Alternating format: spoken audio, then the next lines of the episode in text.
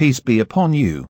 You're listening podcast from Yakin Institute for Youth Conversation. For more please stay tuned. أعوذ بالله من الشيطان الرجيم بسم الله الرحمن الرحيم يسألونك ماذا ينفقون قل ما أنفقتم من خير فللوالدين والأقربين واليتامى والمساكين وابن السبيل وما تفعلوا من خير فإن الله به عليم ജനം താങ്കളോട് ചോദിക്കുന്നു അവരെന്താണ് ചെലവഴിക്കേണ്ടതെന്ന് പറഞ്ഞുകൊള്ളുക നിങ്ങൾ ചെലവഴിക്കുന്ന ധനം മാതാപിതാക്കൾക്കും അടുത്ത ബന്ധുക്കൾക്കും അനാഥർക്കും അഗതികൾക്കും വഴിപോക്കർക്കും വേണ്ടിയായിരിക്കട്ടെ നിങ്ങൾ ചെയ്യുന്ന സകല സുഹൃതങ്ങളെക്കുറിച്ചും അള്ളാഹുവിന് സൂക്ഷ്മ വിവരമുണ്ട് പ്രിയ സഹോദരങ്ങളെ അസ്സാം വലൈക്കും വറഹമത്തല്ലാഹി വബർക്കാത്തു സൂറ അൽ ബക്രയിലെ ഇരുന്നൂറ്റി പതിനഞ്ചാമത്തെ ആയത്താണ് നമ്മൾ ഇന്ന് വായിക്കുന്നത്. ഇനി അങ്ങോട്ടൊരു ഖണ്ഡിക തുടർച്ചയായ ചില സംശയങ്ങളുടെ കെട്ടഴിക്കുന്നതാണ്. എല്ലാം ഒന്നിനൊന്ന് സുപ്രധാനമായ വിഷയങ്ങൾ തന്നെയാണ് ഇന്നിരിക്കലും. ഇവിടെ അവയെല്ലാം പരസ്പരം കോർത്തിണക്കി വെച്ചിരിക്കുകയാണ്. എല്ലാ ചോദ്യങ്ങളുടെയും പിന്നിലെ ചേതോ വികാരങ്ങളെപ്പറ്റി നമ്മൾ മുമ്പും സംസാരിച്ചിട്ടുണ്ട്. നിഷ്കർഷിക്കപ്പെടുന്ന കാര്യത്തോടുള്ള വിമുഖതയാലും വിയോജിപ്പാലും നീരസം പ്രകടിപ്പിക്കാൻ വേണ്ടിയിട്ടും ആളുകൾ ചോദ്യങ്ങൾ ആരായും. ഉത്തരവാദിത്തത്തിൽ നിന്നും കുതറിമാറാനുള്ള ശ്രമമാണത്. അത്തരം ചോദ്യങ്ങളും അവയ്ക്കുള്ള കുറിക്കൊള്ളുന്ന മറുപടികളും അള്ളാഹു ഉദ്ധരിച്ചെന്ന് വരും ചിലപ്പോൾ. ഇനി ചെയ്യാൻ ഒരുങ്ങുന്ന കാര്യത്തിന്റെ പൂർണതക്കായുള്ള ചോദ്യങ്ങളും പലപ്പോഴും റസൂലിന്റെ അടുക്കലെത്താറുണ്ട്.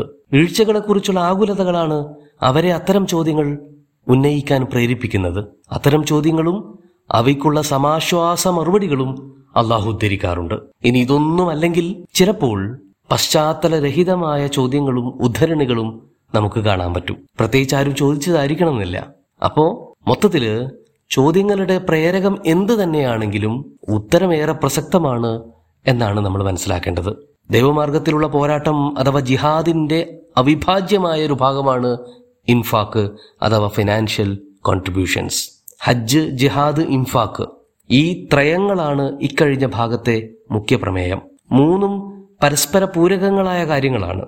മൂന്നിലും കോമൺ ആയ വ്യയങ്ങളുണ്ട് ചെലവഴിക്കലുകളുണ്ട്. സവിശേഷമായ ചെലവഴിക്കലുകളുമുണ്ട്. ആത്മീയത ജീവാർപ്പണം ധനവിനിയോഗം എന്നിങ്ങനെയും നമുക്ക് ഈ മൂന്നിനെയും മനസ്സിലാക്കാം. ഒന്ന് ആത്മീയതയുടെ മൂർത്തഭാവമാണ്. മറ്റൊന്ന് ജീവൻ തന്നെ അർപ്പിക്കാനുള്ള മനോഭാവമാണ്. മൂന്നാമത്തേത് ധനം വിനിയോഗിക്കാനുള്ള സന്നദ്ധതയാണ്. ഇതിൽ ഏതു ഭാഗമാണോ കൂടുതലായി നമ്മളെ അശക്തരാക്കുന്നത് ആ ഭാഗത്തിന് കൂടുതൽ ശ്രദ്ധയും കരുതലും കൊടുത്ത് അത് ഫില്ല് ചെയ്യാൻ ശ്രമിക്കുക എന്നതാണ് പ്രധാന കാര്യം. പ്രവാചകൻ സല്ലല്ലാഹു അലൈഹി വസ്ലമയുടെ അടുക്കൽ വന്ന് വ്യത്യസ്ത സാഹചര്യങ്ങളിൽ ഒരേ ആവശ്യം ഉന്നയിച്ചിരുന്ന വ്യത്യസ്ത മനുഷ്യർക്ക് വിവിധങ്ങളായ മറുപടികൾ റസൂൽ സല്ലല്ലാഹു അലൈഹി വസല്ലമ കൊടുക്കുന്നത് കാണാം. ഒരേ ചോദ്യം പല ഉത്തരങ്ങൾ. സ്വർഗപ്രവേശനവും പരലോകമോക്ഷവുമായിരുന്നു ആ ചോദ്യങ്ങൾ അത്രയും. അദ്ദേഹം കൊടുക്കുന്നതോ? വൈയക്തിക പ്രാധാന്യമടങ്ങിയ മറുപടികളും. ചിലരോട് ജിഹാദിനൊരുങ്ങാൻ ചിലരോട് മാതാപിതാക്കളെ ശുശ്രൂഷിക്കാൻ മറ്റു ചിലരോട് നാവിനെ നിയന്ത്രിക്കാൻ. ഇങ്ങനെ ഇങ്ങനെ ഇങ്ങനെ പോകുന്നു ആ മറുപടികൾ. വിടവ് നികത്തുക എന്നത് വളരെ പ്രധാനപ്പെട്ട കാര്യമാണ്. എല്ലാവരും എല്ലാ കാര്യത്തിലും സമ്പൂർണരല്ല എന്നതുകൊണ്ട് തന്നെ എവിടെയാണോ നമുക്ക് അപൂർണതയുള്ളത് അത് സ്വയം കണ്ടെത്തുക സ്വയം നികത്തുക. വേണ്ടി വന്നാൽ പരസ്പരം അതിനായി സഹായ സഹകരണങ്ങൾ ചെയ്തു കൊടുക്കുക. ചിലപ്പോ ജീവൻ അർപ്പിക്കാൻ നമ്മൾ തയ്യാറാകും പക്ഷേ അധ്വാനിച്ച് സമ്പാദിച്ചത് ചെലവഴിക്കാൻ ബുദ്ധിമുട്ടാണ്. ഇനി കുമിഞ്ഞുകൂടിയ കൊട്ടക്കണക്കിന് കാശുണ്ട് അതെത്ര വേണമെങ്കിൽ ഞാൻ ചെലവഴിക്കാം. പക്ഷേ ശരീരം കൊണ്ട് ആഹാ അതിന് വയ്യ. എന്ന് കരുതുന്നവരുണ്ട്. ആത്മീയമായ ഔന്നിത്യം വേണമെന്ന് ആഗ്രഹിക്കാതെ തന്നെ എല്ലാ പ്രവർത്തനങ്ങളിലും എടുത്തു ചാടി ഇറങ്ങിത്തിരിക്കുന്നവരുണ്ട്. പോരാ എല്ലാത്തിലും ബാലൻസ്ഡ് ആയിട്ട് നേട്ടം കൊയ്യാൻ വിനിമയം നടത്താൻ നമുക്ക് സാധിക്കേണ്ടതുണ്ട്. ഒന്നാമത്തെ മസാല ഇവിടെ ഉദ്ധരിക്കാൻ പോകുന്നത് ഇംഫാക്കുമായി ബന്ധപ്പെട്ടതാണ്. ഇസ് അലൂന കമാത യുംഫിഖൂൻ. എന്താണ് ചെലവഴിക്കേണ്ടതെന്ന് പലരും ചോദിച്ചേക്കും. എന്താണ് എന്നത്? എത്രയാണ് എന്ന അർത്ഥം കൂടി ഉൾക്കൊള്ളുന്ന ഒരു ചോദ്യമാണ്. ഒരുപക്ഷെ ആർക്ക് വേണ്ടിയാണ് ചെലവഴിക്കേണ്ടത് എന്നുകൂടി അത് ഉൾക്കൊള്ളുന്നുണ്ടാവാം. എന്തായാലും ചോദ്യത്തിന്റെ പ്രത്യക്ഷ താല്പര്യത്തിന് അപ്പുറവുമുള്ളൊരു ഉത്തരങ്ങളാണ് അള്ളാഹു ഇതിന് നൽകുന്നത്. മേൽ പറഞ്ഞതുപോലെ ചെലവഴിക്കാൻ മടിയും പേടിയും കാരണം ഒഴിഞ്ഞു മാറാൻ ന്യായങ്ങൾ കണ്ടെത്താനായിരിക്കാം ഒരു പക്ഷെ ചിലരെങ്കിലും ഈ ചോദ്യം ഉന്നയിച്ചിട്ടുണ്ടാവുക. ഒരു നമ്പർ കിട്ടിയാൽ ഒരു എമൗണ്ട് മനസ്സിലാക്കിയാൽ അത്രയും കൊടുത്ത് രക്ഷപ്പെടാലോ എന്ന് കരുതുന്നവരും കാണും. അതേസമയം തന്നെ ഞാൻ ഈ കൊടുക്കുന്നത് കുറഞ്ഞു പോകുമോ? ഇത്ര മതിയാകുമോ എന്ന ആശങ്ക കൊണ്ടൊക്കെ ഈ ചോദ്യങ്ങൾ നിഷ്കളങ്കമായി ചോദിക്കുന്നവരുണ്ടാകും. അവരോടൊക്കെയുള്ള മറുപടി കുൽ മാ അംഫക്തു മിൻ ഹയർ നിങ്ങൾ ചെലവഴിക്കുന്ന ഹൈറുകൾ എന്തും താഴെ പറയുന്നവർക്ക് വേണ്ടിയായിരിക്കണം. ഫലിൽ വാലിദീൻ മാതാപിതാക്കൾ വൽ അക്രബീൻ അടുപ്പക്കാർ വൽ യത്താമ അനാഥർ വൽ മിസ്കീൻ അഗതികൾ വബിനുസബീൽ യാത്രക്കാർ തുടങ്ങിയവരാണ് ആ അവകാശികൾ. അവർക്ക് വേണ്ടി നിങ്ങൾ ഹൈറുകളായതെന്തും ചെലവഴിക്കണം. സൂറ ബക്കറയുടെ തുടക്കം മുതൽക്കേ ഇംഫാക്കിനെ കുറിച്ച് പ്രേരിപ്പിച്ചുകൊണ്ടാണ് അള്ളാഹു സംസാരിക്കുന്നത്. സ്വൽപ്പം മുകളിൽ യുദ്ധഭീതിയുടെ കരിപുരണ്ട അന്തരീക്ഷത്തിൽ ചിലവഴിക്കുന്നതിനെ കുറിച്ച് പ്രത്യേകം എടുത്തു പറയുകയും ചെയ്തിട്ടുണ്ടല്ലോ. വഅംഫിഖു ഫീ സബീലില്ല വലാ തുൽഖൂ ബിഐദീകുമില തഹലുക എന്ന്. ദൈവവഴിയിൽ നന്നായി ചെലവഴിക്കൂ അല്ലാതെ നാശത്തിലേക്ക് ചെന്ന് ചാടരുത്. ഇത് നമ്മൾ കേട്ടതാണ് പഠിച്ചതാണ്. നമ്മുടെ തന്നെ നിലനിൽപ്പിന്റെ ആവശ്യകതയാണ് ഈ ചെലവഴിക്കലുകളെല്ലാം അതൊരിക്കലും ഒരു നഷ്ടമല്ല. മറിച്ച് നാശത്തിൽ നിന്നുള്ള ഒരു കാവലാണ്. അപ്പോഴും പലരും ചോദിച്ചുകൊണ്ടിരിക്കും ശരി എന്നാൽ ആർക്കാണ് ചെലവഴിക്കേണ്ടത്? എത്രയാണ് ചെലവഴിക്കേണ്ടത്? എന്താണ് ചെലവഴിക്കേണ്ടത് എന്നൊക്കെ അക്കാര്യത്തിലൊക്കെയും ഒരു വ്യക്തത ഈ ആയത്ത് നമുക്ക് നൽകുന്നുണ്ട്. ആദ്യമായി എന്താണ് നൽകേണ്ടതെന്ന് പരിശോധിക്കാം.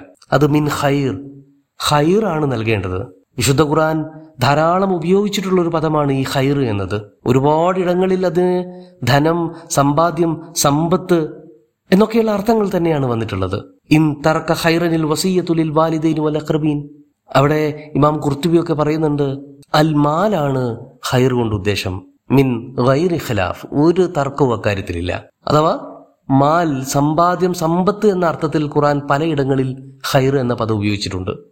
ഇവിടെ ആ പറഞ്ഞ അർത്ഥം തന്നെ സ്വീകരിച്ചാൽ നമ്മുടെ സമ്പാദ്യങ്ങളിൽ നിന്ന് നമ്മുടെ ധനത്തിൽ നിന്ന് നാം ചെലവഴിക്കേണ്ടത് മേൽപ്പറഞ്ഞ ആളുകൾക്ക് വേണ്ടിയാണ് എന്ന് മനസ്സിലാക്കാം. അതായത് നമ്മുടെ കാശും സമ്പാദ്യവും ഒക്കെയാണ് ചെലവഴിക്കേണ്ടതെന്ന് ചുരുക്കം. അതേസമയം തന്നെ ഹൈർ എന്ന പദം അനവധിയായ മറ്റർത്ഥങ്ങളിലും ഖുറാൻ ഉപയോഗിച്ചിട്ടുണ്ട്. സൂറ കസസിൽ ഇരുപത്തിനാലാമത്തെ ആയത്ത് ഫക്കാല റബ്ബി ഇന്നി ലിമാ അൻസൽ തൈലയ്യ മിൻ ഹൈറും ഫഖീർ. മുസാ നബി അലൈഹിസലാം വിശന്ന് വലഞ്ഞ് ഭക്ഷണത്തിനായി നെടുവീർപ്പിടുന്നതാണ് ഇക്കാര്യം ഈ രംഗം എന്ന് ഇബിൻ അബ്ബാസ് റതി അള്ളാഹു അനുഭവ വിവരിക്കുന്നുണ്ട്. ഇവിടെ ഹൈർ ഭക്ഷണം എന്ന അർത്ഥത്തിലാണ് വന്നിരിക്കുന്നത്. ഇനി സൂറ ദുഹാനിൽ നോക്കിയാൽ അഹും ഹൈർ അം കൗമുൻ തുബ്ബ. ഇവരാണോ അതോ തുബ്ബകളാണോ കൂടുതൽ കരുത്തന്മാർ എന്ന് അള്ളാഹു ചോദിക്കുന്നുണ്ട്.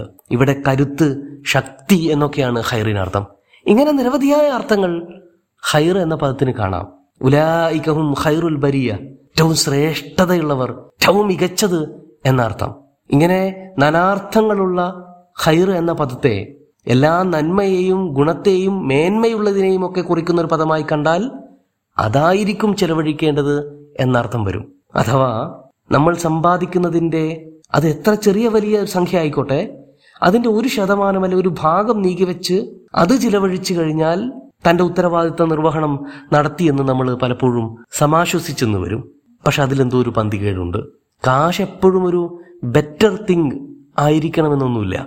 കാശ് കൊണ്ട് എല്ലാം പരിഹരിക്കാമെന്ന് കരുതാനും വയ്യ. ചിലപ്പോ കാശ് മറ്റു ചിലപ്പോൾ വേറെ പലതും കൊടുക്കേണ്ടി വരും. അതൊക്കെയും അനിവാര്യമായി വന്നേക്കാം. പ്രായമായ രക്ഷിതാക്കൾക്ക് മാസാമാസം അക്കൗണ്ടിലേക്ക് കാശ് അയച്ചു കൊടുത്താൽ മക്കളുടെ ബാധ്യത തീരുമെന്നാണോ നമ്മൾ കരുതേണ്ടത്? അവരുടെ കൂടെ നിൽക്കാൻ സാന്ത്വനിപ്പിക്കാൻ അവരെ ഒന്ന് കേൾക്കാൻ ഇതിനൊക്കെ ആളുകൾ വേണ്ടേ? സോ കൊടുക്കേണ്ടത് എന്താണ്? ഏറ്റവും നന്മ നിറഞ്ഞതെന്തോ അതാണ് കൊടുക്കേണ്ടത്. അത് ചിലപ്പോൾ കാശാവാം അല്ലെങ്കിൽ വേറെ പലതുമാകാം പ്രായാധിക്യമുള്ള രക്ഷിതാക്കളിൽ ഇരുവരുമോ?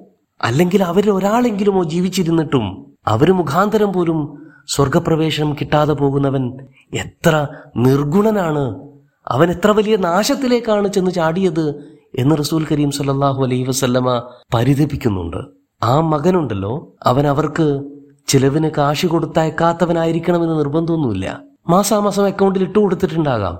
പക്ഷേ അവർക്ക് ആവശ്യമുള്ളതെന്തോ അത് കൊടുത്തിട്ടുണ്ടാവില്ല. ശൈശവത്തിൽ കിട്ടിയ സ്നേഹവാത്സല്യങ്ങളോ ലാളനകളോ തിരിച്ചു കൊടുത്തിട്ടുണ്ടാവില്ല. എല്ലാത്തിനും പകരം പണം അയച്ചാൽ മതിയെന്ന് കരുതിയിട്ടുണ്ടാവും പാവം. ചുരുക്കത്തിൽ കൊടുക്കുന്നവൻ എന്ന പോലെ ലഭിക്കുന്നവനും മൂല്യവത്തും പ്രയോജനപ്രദവും എന്ന് തോന്നിക്കുന്നവയാവണം കൊടുത്തിരിക്കേണ്ടത്. അപ്പൊ ഹൈർ എന്ന് പറയുന്നത് കേവല സമ്പാദ്യങ്ങളോ കാശോ ധനമോ ആണ് എന്ന് തെറ്റിദ്ധരിക്കരുത്.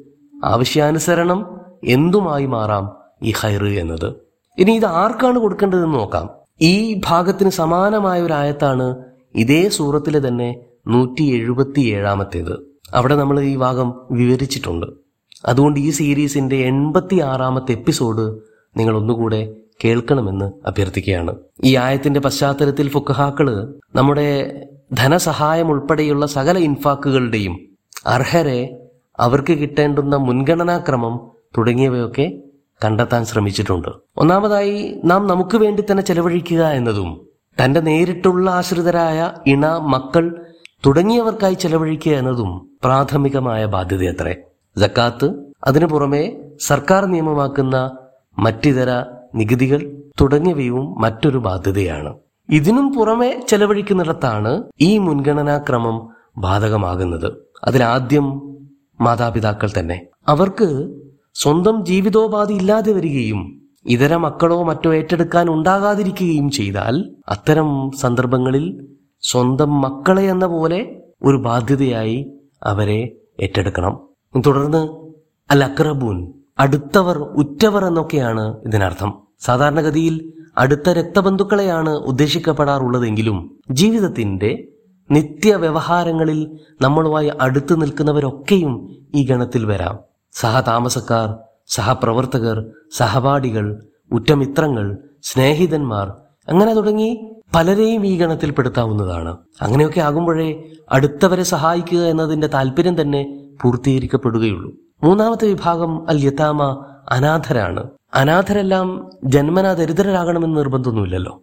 എങ്കിലും അവർക്ക് കരുതലും സ്നേഹവും ഒക്കെ വേണം. പണത്തേക്കാൾ അവർക്കായി നമ്മൾ ചെലവഴിക്കേണ്ടി വരുന്നത് മിക്കവാറും ഇതുപോലെ സ്നേഹവാത്സല്യങ്ങളൊക്കെ ആയിരിക്കും. അതിപ്പോ സ്വന്തം കുടുംബത്തിലാണെങ്കിലും അല്ലെങ്കിലും ഒക്കെ എത്തിയും അനുബന്ധമായ പദ്ധതികളുടെയൊക്കെ ഭാഗമാകാൻ നമുക്ക് സാധിക്കണം. പിന്നെ അൽ മസാക്കീൻ ദരിദ്രരായ എല്ലാ ഗണത്തെയും ഉദ്ദേശിക്കാൻ ഈ പദം കൊണ്ട് സാധിക്കും. പതിത്വമാണ് അടിസ്ഥാനപരമായി ദരിദ്രരിലുള്ളൊരു സവിശേഷത. സമ്പത്തിന്റെ അഭാവം പലപ്പോഴും മനുഷ്യനെ ഭൗതികമായി പതിതനാക്കി കളയും. അതുവഴി ഉണ്ടാകുന്ന മാനസികാവസ്ഥയാണ് സത്യത്തിൽ മിസ്കീനത്ത് എന്ന് പറയുന്നത്. മിസ്കീൻ ഫക്കീർ എന്നീ രണ്ട് പദങ്ങളും ഒരുമിച്ച് ഒരു സ്ഥലത്ത് ഒരു വചനത്തിൽ ഉപയോഗിക്കപ്പെട്ടിട്ടുണ്ടെങ്കിൽ അവയുടെ സാരാംശങ്ങളിൽ വ്യത്യാസങ്ങൾ കാണും. അല്ലാത്തിടത്ത് ഒരു പദം മാത്രമേ ഉപയോഗിച്ചിട്ടുള്ളൂവെങ്കിൽ സാമ്പത്തിക ഞെരുക്കമുള്ള എല്ലാവരെയും ആ പദം കൊണ്ട് ഉദ്ദേശിക്കാവുന്നതാണ്. അഞ്ചാമതായി ഇബിനു സബീൽ. യാത്രക്കാർ വഴിപോക്കർ എന്നൊക്കെ ഇതിനെ ഭാഷാന്തരം ചെയ്യാം. എങ്കിലും കുറച്ചുകൂടെ ഗൗരവതരത്തിൽ ആലോചിക്കാവുന്ന ആലോചിക്കേണ്ടുന്ന ഒരു വിഭാഗമാണിത്. കേവലം യാത്രക്കാർ എന്നതിനപ്പുറം തെരുവ് തന്നെ ഭവനമാക്കാൻ വിധിക്കപ്പെട്ടവർ യാത്രയുടെ തുടക്കവും ഒടുക്കവും നിർണയിക്കാൻ സാധിക്കാത്തവർ തെരുവിന്റെ മക്കൾ നാടോടികൾ അഭയാർത്ഥികൾ ഇങ്ങനെ ഇങ്ങനെ പലതുമാണവർ ഏതെങ്കിലും ടൂറിസ്റ്റുകളൊക്കെ വിളിച്ചു വരുത്തിയിട്ട് ഭക്ഷണം കൊടുക്കുന്ന കാര്യമൊന്നും ഖുറാൻ ഇത്ര ഊന്നി പറയേണ്ട കാര്യമൊന്നുമില്ല. അത് ഓരോരോ നാടിന്റെ സമ്പ്രദായങ്ങൾക്കനുസരിച്ച് ഉണ്ടായിന്ന് വരും. എന്നാൽ ലോകത്താകമാനമുള്ളൊരു പച്ചയായ യാഥാർത്ഥ്യമാണ് വീടും കൂടുമില്ലാത്ത അനേകായിരം മനുഷ്യജന്മങ്ങൾ ഉണ്ട് എന്നത്.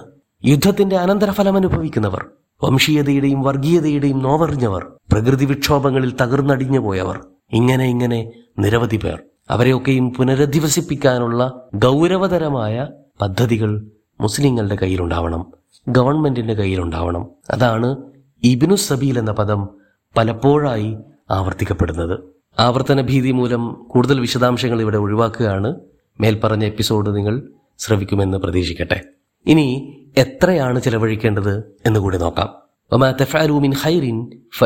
ബിഹി അലീം. നിങ്ങൾ ചെയ്യുന്ന എന്തേതൊരു സുഹൃതവും അത് അള്ളാഹു വരവ് വെക്കുന്നുണ്ട്.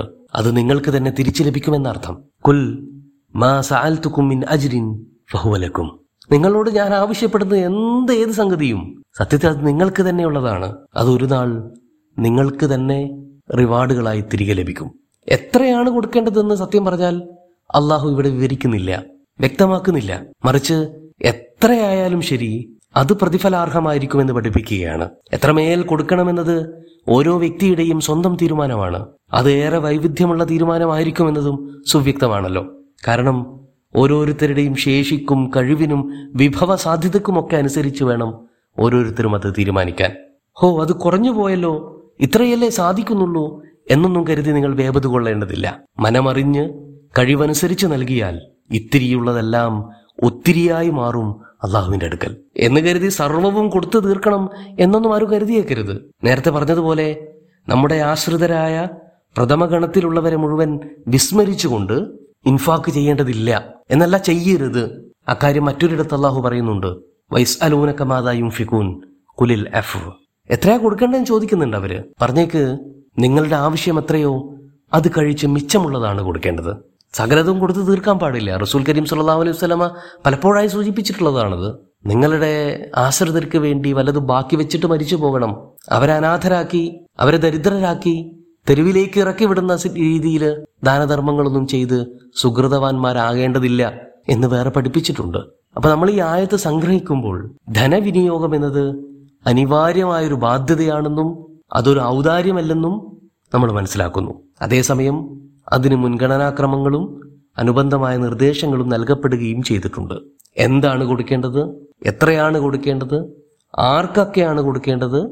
തുടങ്ങിയ കാര്യങ്ങളും നാം വിവരിച്ചു കഴിഞ്ഞു. യുദ്ധാന്തരീക്ഷത്തോട് ചേർത്ത് ഇൻഫാക്കിനെ കുറിച്ച് പറയുമ്പോൾ സ്വാഭാവികമായും രണ്ട് തരത്തിൽ അത് മനസ്സിലാക്കപ്പെടാം. ഒന്ന് യുദ്ധസാമഗ്രികൾക്കും മറ്റും മാത്രമായി ശ്രദ്ധ പതിപ്പിച്ച് ആശ്രിതരെയും അവശരെയും മറന്നു കളയരുത്. എല്ലാം വളരെ സന്തുലിതമായി കൊണ്ടുപോകാൻ കഴിയണം എന്ന ഓർമ്മപ്പെടുത്തലാണിത്. രണ്ടാമത്തേത് യുദ്ധത്തിന് ചെലവഴിക്കുക എന്ന് പറയുന്നത് വെറുതെ വെള്ളത്തിൽ കായം കലക്കുന്നത് പോലെയല്ല. മറിച്ച് അതുവഴി മേൽപ്പറഞ്ഞ ആളുകളുണ്ടല്ലോ അവരുടെയൊക്കെയും ജീവനും സ്വസ്ഥതയും സംരക്ഷിക്കപ്പെടുകയാണ് ചെയ്യുന്നത് യുദ്ധത്തിലൂടെ. ചുരുക്കത്തിൽ അവർക്ക് വേണ്ടിയുള്ള കരുതലിന്റെ ഹസ്തമാണ് നിങ്ങളുടെ ഈ വ്യയങ്ങൾ അത്രയും. ഇങ്ങനെ രണ്ട് രീതിയിൽ നമുക്കിതിനെ വായിക്കാം. അതുകൊണ്ട് നമ്മുടെ ആവശ്യങ്ങളൊക്കെയും കഴിഞ്ഞ് ബാക്കിയുള്ളതിൽ നിന്നെങ്കിലും ചെലവഴിക്കാൻ വേണ്ടി നാം മനസ്സിനെ പാകപ്പെടുത്തിയെടുക്കുക എന്നത് നമ്മൾ ഉൾക്കൊള്ളേണ്ടുന്നൊരു വലിയ പാഠമാണ്. അത് സംഭവിക്കട്ടെ എന്നാണ് ഈ എപ്പിസോഡ് ഇവിടെ അവസാനിപ്പിക്കുമ്പോൾ എനിക്ക് പ്രാർത്ഥിക്കാനുള്ളത്. റബ്ബന തക്കബൽ മിന്ന ഇന്നക്കന്ത സമീൽ അലീം വതുബാലൈന ഇന്നക്കന്ത തവാബ് റഹീം വ ആഖിർ ദഅവാന അനിൽ ഹംദുലില്ലാഹി റബ്ബിൽ ആലമീൻ അസ്സലാമു അലൈക്കും വറഹ്മത്തുള്ളാഹി വബറകാതുഹു